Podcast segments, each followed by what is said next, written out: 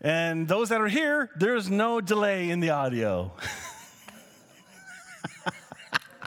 Sorry, too funny.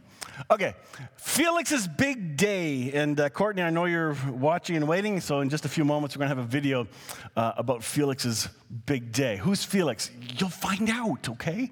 Uh, it's about Palm Sunday, so you can only imagine where this is going to go.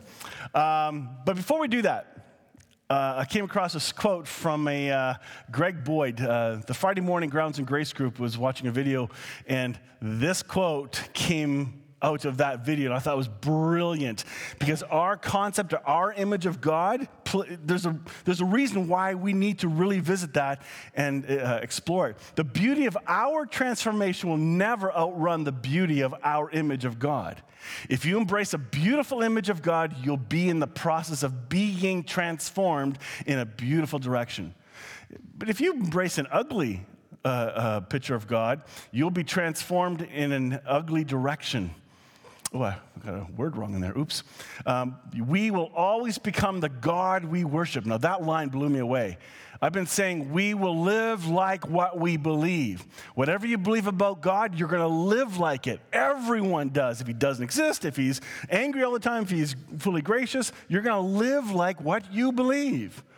So, we've been digging into this here at Hope Fellowship for a long time, and we're not done. It's an endless, endless good news message. But Henri Nouwen inspires us this morning with some hope because some of us need some hope. Oh, Hope Fellowship, right. This works. It is central in the biblical tradition that God's love for his people should not be forgotten. We forget so easily.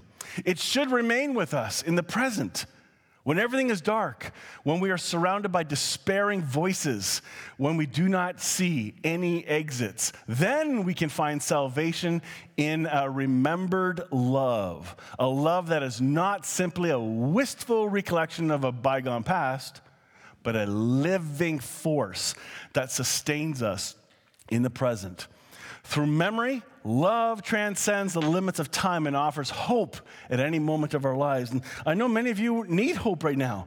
You're going through tough stuff personal, family, relational, income, careers, all of that. You know, like kids, holy smokes. Like there's it's never ending. But we have a hope who lives in us, and that is Jesus. We hope that you hear that every week somehow through a different way, different spectrum of, of understanding. So, Felix's big day. How does this Palm Sunday thing start? It starts from a prophecy in Zechariah 9. You need to realize Palm Sunday was predicted. How would you like the prediction of a game to be accurate? Jays, Leafs, all that stuff. Okay, I'm just, I'm just saying, if you knew in advance, well, how exciting would that be? You'd still watch and go, okay, just to see it really come true. What? No, I'm kidding. Yes, it's really come true. so, in the same way, the coming of Jesus riding on a donkey was predicted a long, long time before anybody could collaborate their, their notes and, and set it up because there was like hundreds of years in between. Nobody lives long enough to, hey, tell so and so when, you know, when that time comes that this is. It's happening. So, right here from Zechariah. So, we're going to take a look at two key passages that are pre um, uh, uh, Palm Sunday, tr- the triumphal entry. So, rejoice, O people of Zion. Shout in triumph, O people of Jerusalem, because that's where it happened. Look, your king is coming to you. He is righteous and victorious, yet he is humble, riding on a donkey, riding on a donkey's colt. Pause for a second. The song we just sang earlier the Lord is gracious and compassionate, slow to anger. Then why do we hear the church predict God is really ticked off? He's not. They are not. The Trinity is not angry with humanity. There's deep sadness with how humanity is treating each other. It's awful. But the Trinity is in love with its creation completely, relentlessly. He's victorious and humble. That should be kind of a lesson to people who teach. They should kind of look like their teacher a little bit kind, slow to anger, gentle, humble. Oh my goodness, what a great list. Oh boy. I will remove the battle chariots from Israel and the war horses from Jerusalem. I will destroy all the weapons used in battle, and your king will bring peace to the nations. His realm will stretch from sea to sea, from the Euphrates River to the ends of the earth. Beautiful, beautiful text. Now, here's something crazy. I, I find something clicked for me when I read this. If you don't know this, the Jews were waiting for a Messiah. Okay, you knew that. But what kind of Messiah? We have talked about this. They were really hoping for somebody that will take away the oppression of the Romans. Whoever the nation was that was attacking them or keeping them suppressed, they wanted freedom from that, and they were just, yeah! So they're really waiting for somebody who, it's almost like an earthly kingdom, but they didn't listen carefully because they couldn't. Holy Spirit had not given them revelation yet, but it was still predicted. I love this idea. The war horses, the, uh, I will remove battle chariots, I will destroy all the weapons, and yet there's a rise of weaponry even in all our culture. Jesus came as a prince of peace. You want to look like Jesus? Be a person of peace. Quit getting off your big war horse and start riding a donkey and walk humbly. Seriously, his realm will stretch from sea to sea. So I can see how the misunderstanding of the disciples and what they're hoping would come, and even the people shouting Hosanna, they may have been hoping for, because they could have read into this, the war horses have be gone, the weapons are gone. That means the Romans will be taken out. That means, oh, all the weapons, oh, yay, it's coming. Can you see how they could see that? Yeah. Not quite what Jesus had in mind. Please, Lord, please save us. Please, Lord, give us success. Bless the one who comes in the name of the Lord. We bless you from the house of the Lord. Hosanna, Hosanna is what that's saying. But if you don't know that Hosanna means save us, suddenly our song may change a little bit. We sing Hosanna, Hosanna, like we think we're, it's a worship song. But it's saying, Save me. Oh, wait, he did. So, maybe, maybe we should think about some of our words. We have been. The last couple years, we've been really digging into some words and what they mean. Uh, our Friday morning group's definitely doing that and having a little bit of fun with some of the words in scriptures. Go, oh, okay, there's another layer I didn't know about. So, Felix. Who's Felix? Well, Felix is the donkey. Just saying, Felix is the donkey, so let's see what the parents and owners of Felix had to say about that big day. Just for fun, here we go. No, no, because you like to use hyperbole.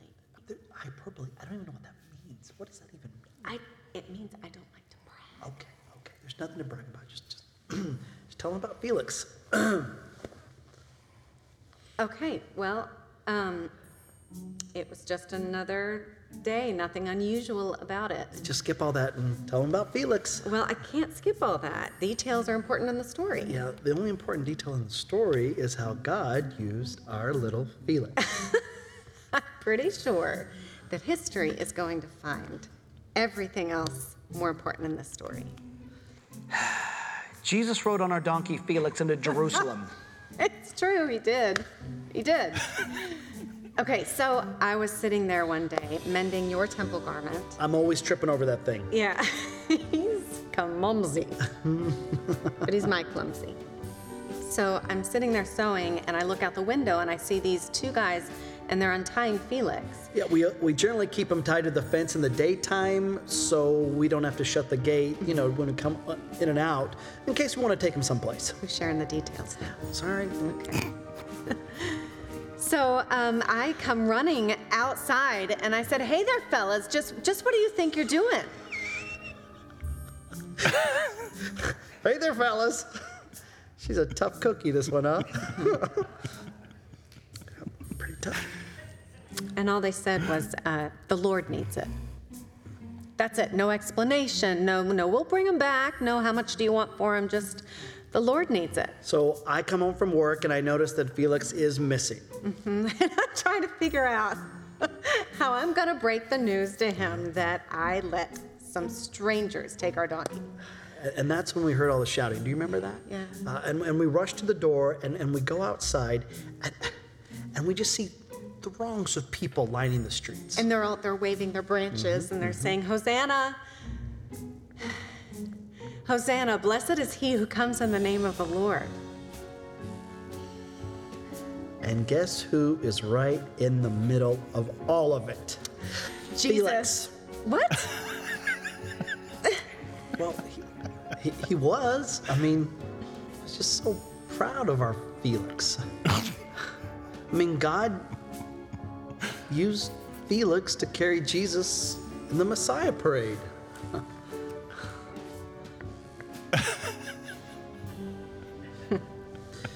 I'm proud of this woman right here because we got to be used by God that day.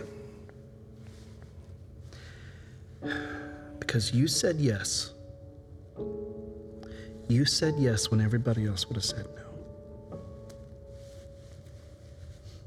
By the way, Jesus gave Felix back. Ah, yeah, he did. Hmm. Jesus also borrowed a tomb later that week. Yeah. He gave that back too.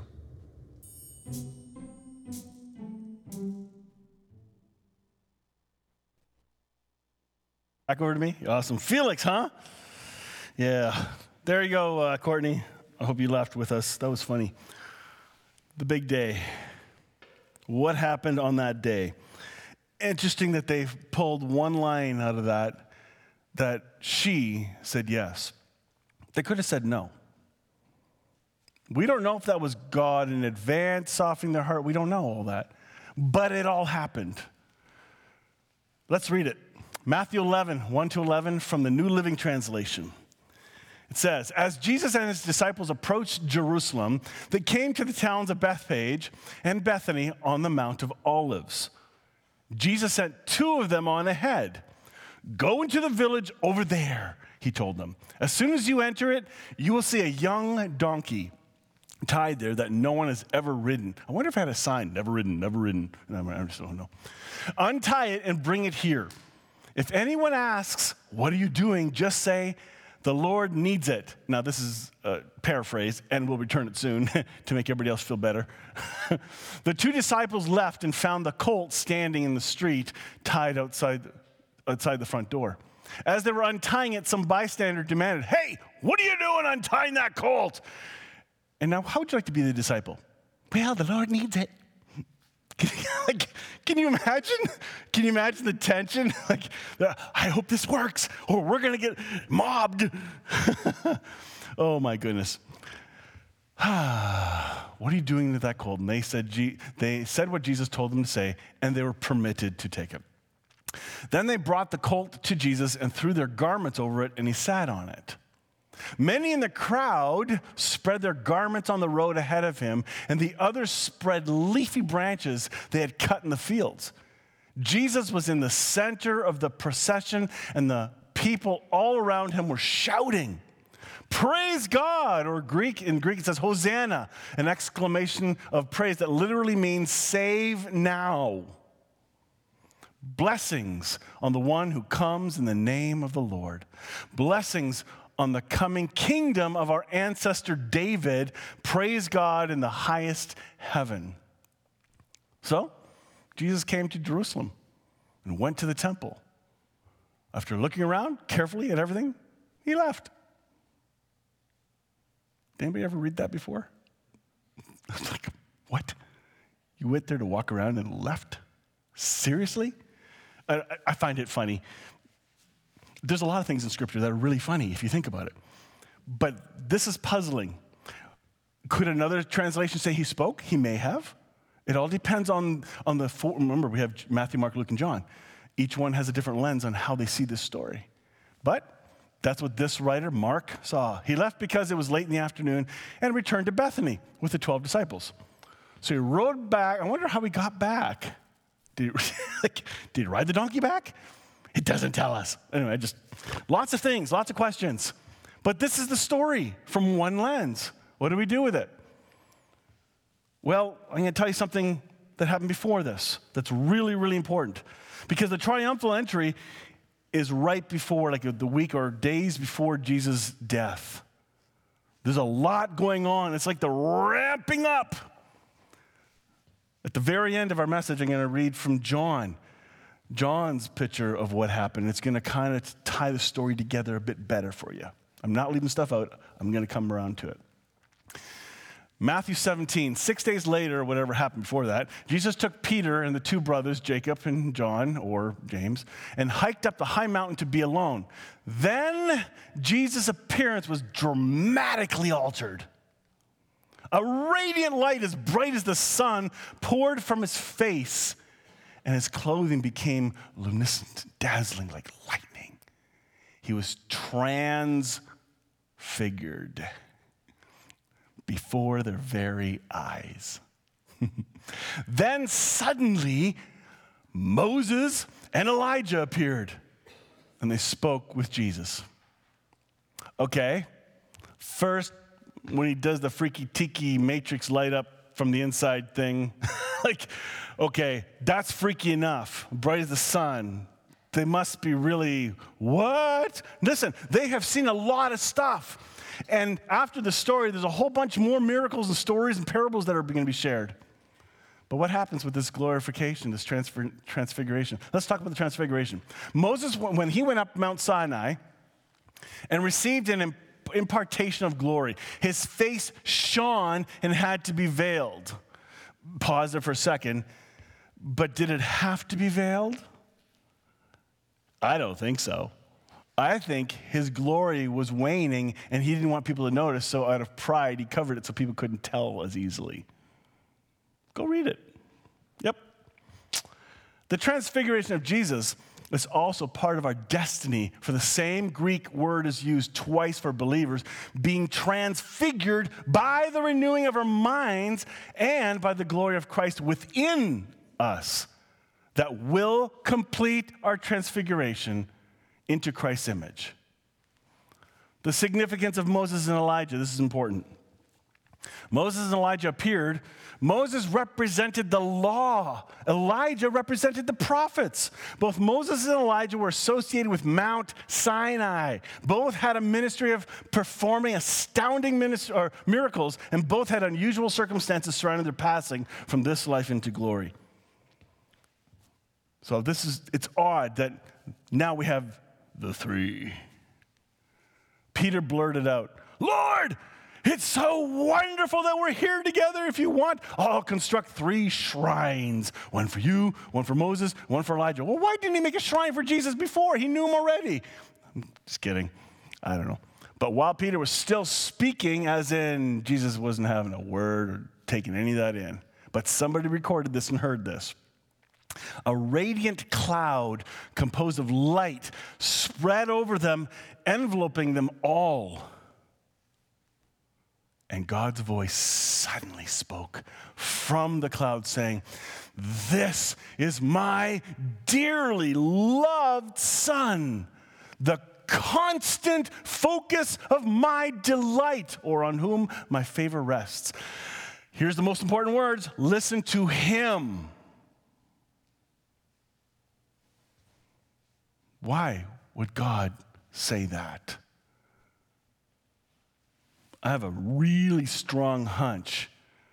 The disciples were extremely well versed in the law of Moses and the prophets. And God does not say, listen to all three. He says, listen to my son. He's the only one who's got it right. The three disciples were dazed and terrified by this phenomena phenomena, and they fell face down to the ground. But Jesus walked over and touched them, saying, Get up, stop being afraid. Like, how many times you guys keep being scared at stuff? Like walking on the water, I freaked you out, but I have to keep telling you, don't be afraid. Isn't that interesting? And yet, in our culture today, fear is the number one dominant thing hindering us from experiencing the presence of Christ in us. Fear. When he finally opened their eyes, sorry, when they finally opened their eyes and looked around, they saw no one else there but Jesus. As they all hiked down the mountain together, Jesus ordered them, Don't tell anyone of the divine appearance you just witnessed. Wait until the Son of Man is raised from the dead. Now, if you're reading the story, like before and after, he is warning them, I'm gonna die, I'm gonna die, I'm gonna die, Son of Man's gonna die. He's telling them over and over again. And they're not believing it. Here he says, Look, you just saw a really amazing miracle, and I'm telling you, I'm gonna be raised from the dead, which means I gotta die. His disciples asked him, Why do all the religious scholars insist that Elijah must appear before the anointed one comes? And he answered them, They're right. Elijah must come first and restore all things. but Elijah's already appeared. What? And yet they didn't recognize him. So they did to him whatever they pleased. and the Son of Man is destined to suffer the same abuse as what they did to him. Then the disciples realized that Jesus was referring to John the Baptizer all along. John the Baptist was the forerunner. See, this is all prophecy. It was all foretold. If you get enough predictions right, there's something consistent here, okay? Unlike these end times people who predict and predict and predict and they're wrong every time. Like, seriously, why do people still listen to that stuff? Well, let's take a look at John 12. Let's revisit this triumphal entry and catch up some missing parts. The next day, the news that Jesus was on his way to Jerusalem swept through the massive crowd gathered for the feast. So they took palm branches and went out to meet him. Everyone was shouting, Lord, be our Savior, or Hosanna. Blessed is the one who comes to us sent from Jehovah God, the King of Israel. Then Jesus found a young donkey and rode on it to fulfill what was prophesied. People of Zion, have no fear. Look, it's your king coming to you riding on a young donkey. Where's that from? Right at the beginning, we talked about Zechariah. This is a quote from Zechariah. So let's talk about the palm for just a moment. The palm tree is a symbol of triumph, victory over death. Palms grow in the desert and overcome parched climates. They last in when there's no water. How, how is that possible? Conquering kings would then also ride a, on a war horse or in a golden chariot, but Jesus rode into Jerusalem on a donkey. He's the king of peace, not of war. Not of war. King of peace.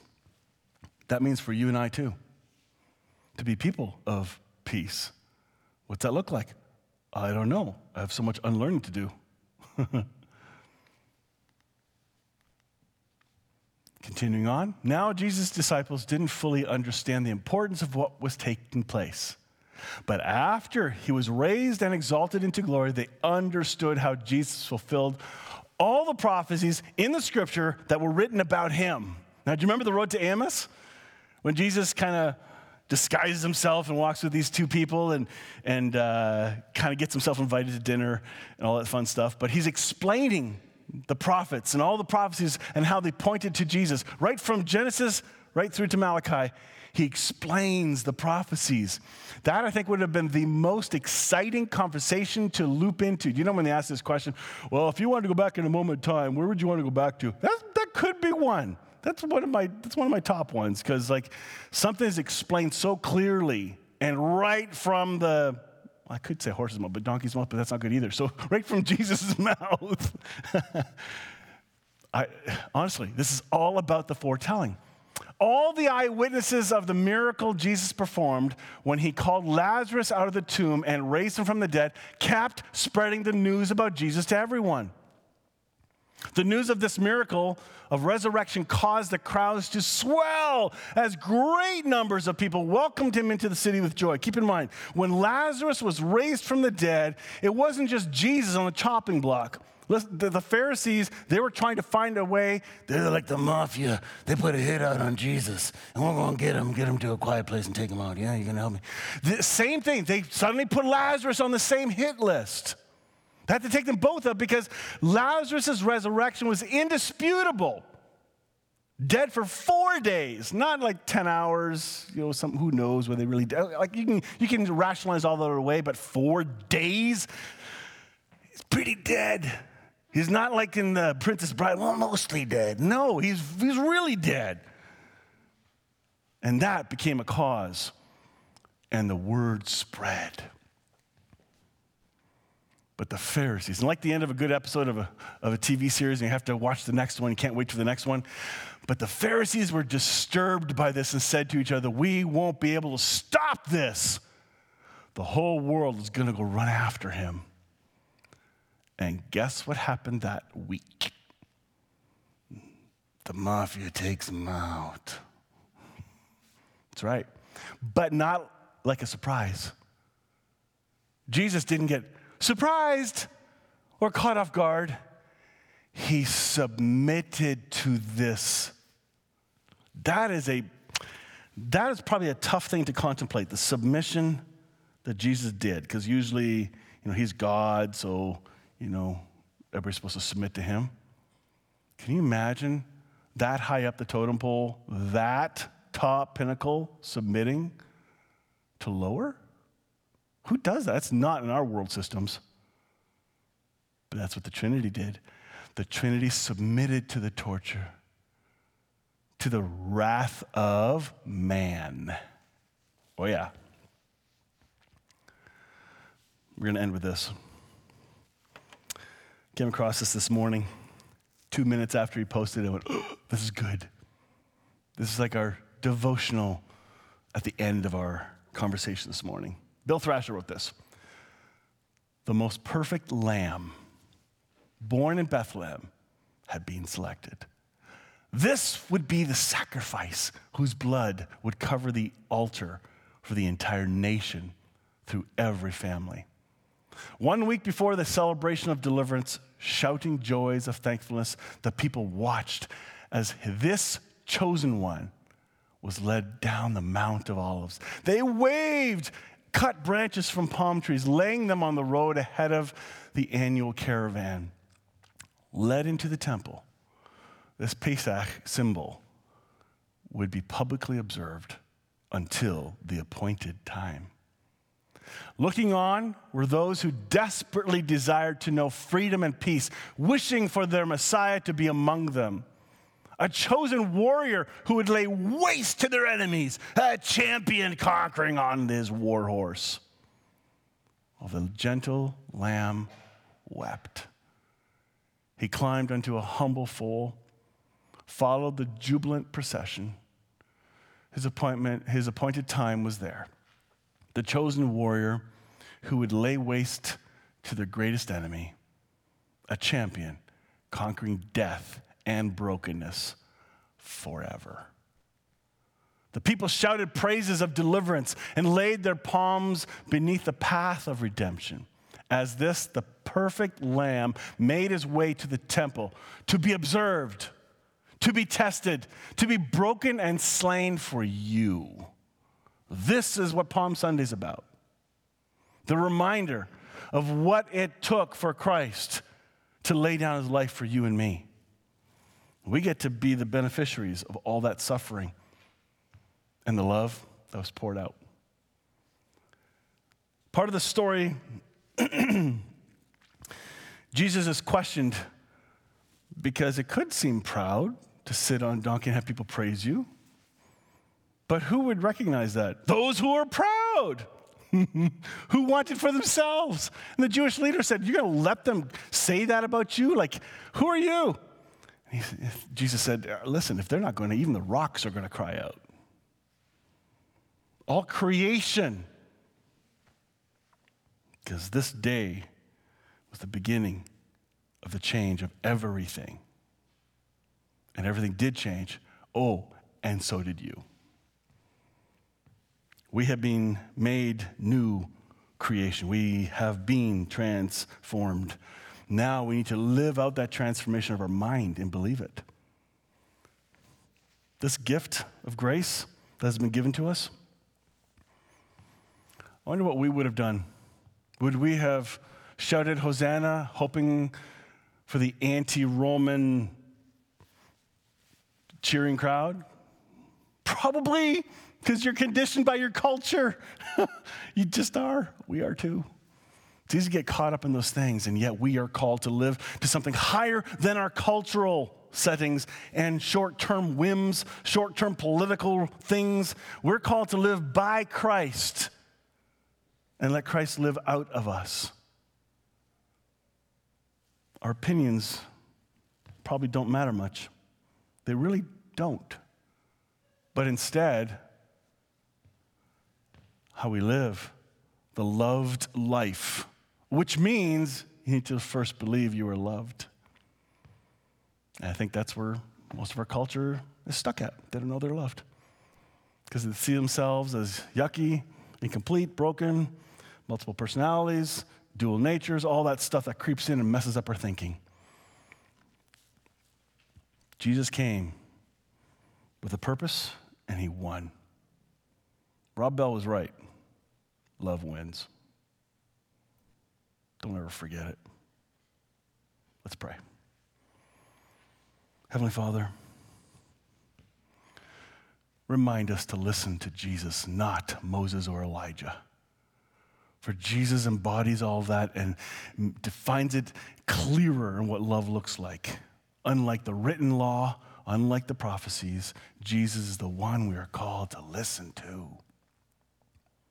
And it looks so different than our culture. Show us the way deep inside. Slow us down to hear your voice. And this week, as we prepare for Easter, maybe take time just to contemplate on what Jesus may have went through, what his disciples could have gone through, and be thankful for what we have in Christ. Amen. I'm going to let you guys out a few minutes earlier so you can beat the Pentecostals to Swiss Chalet. Just kidding. Just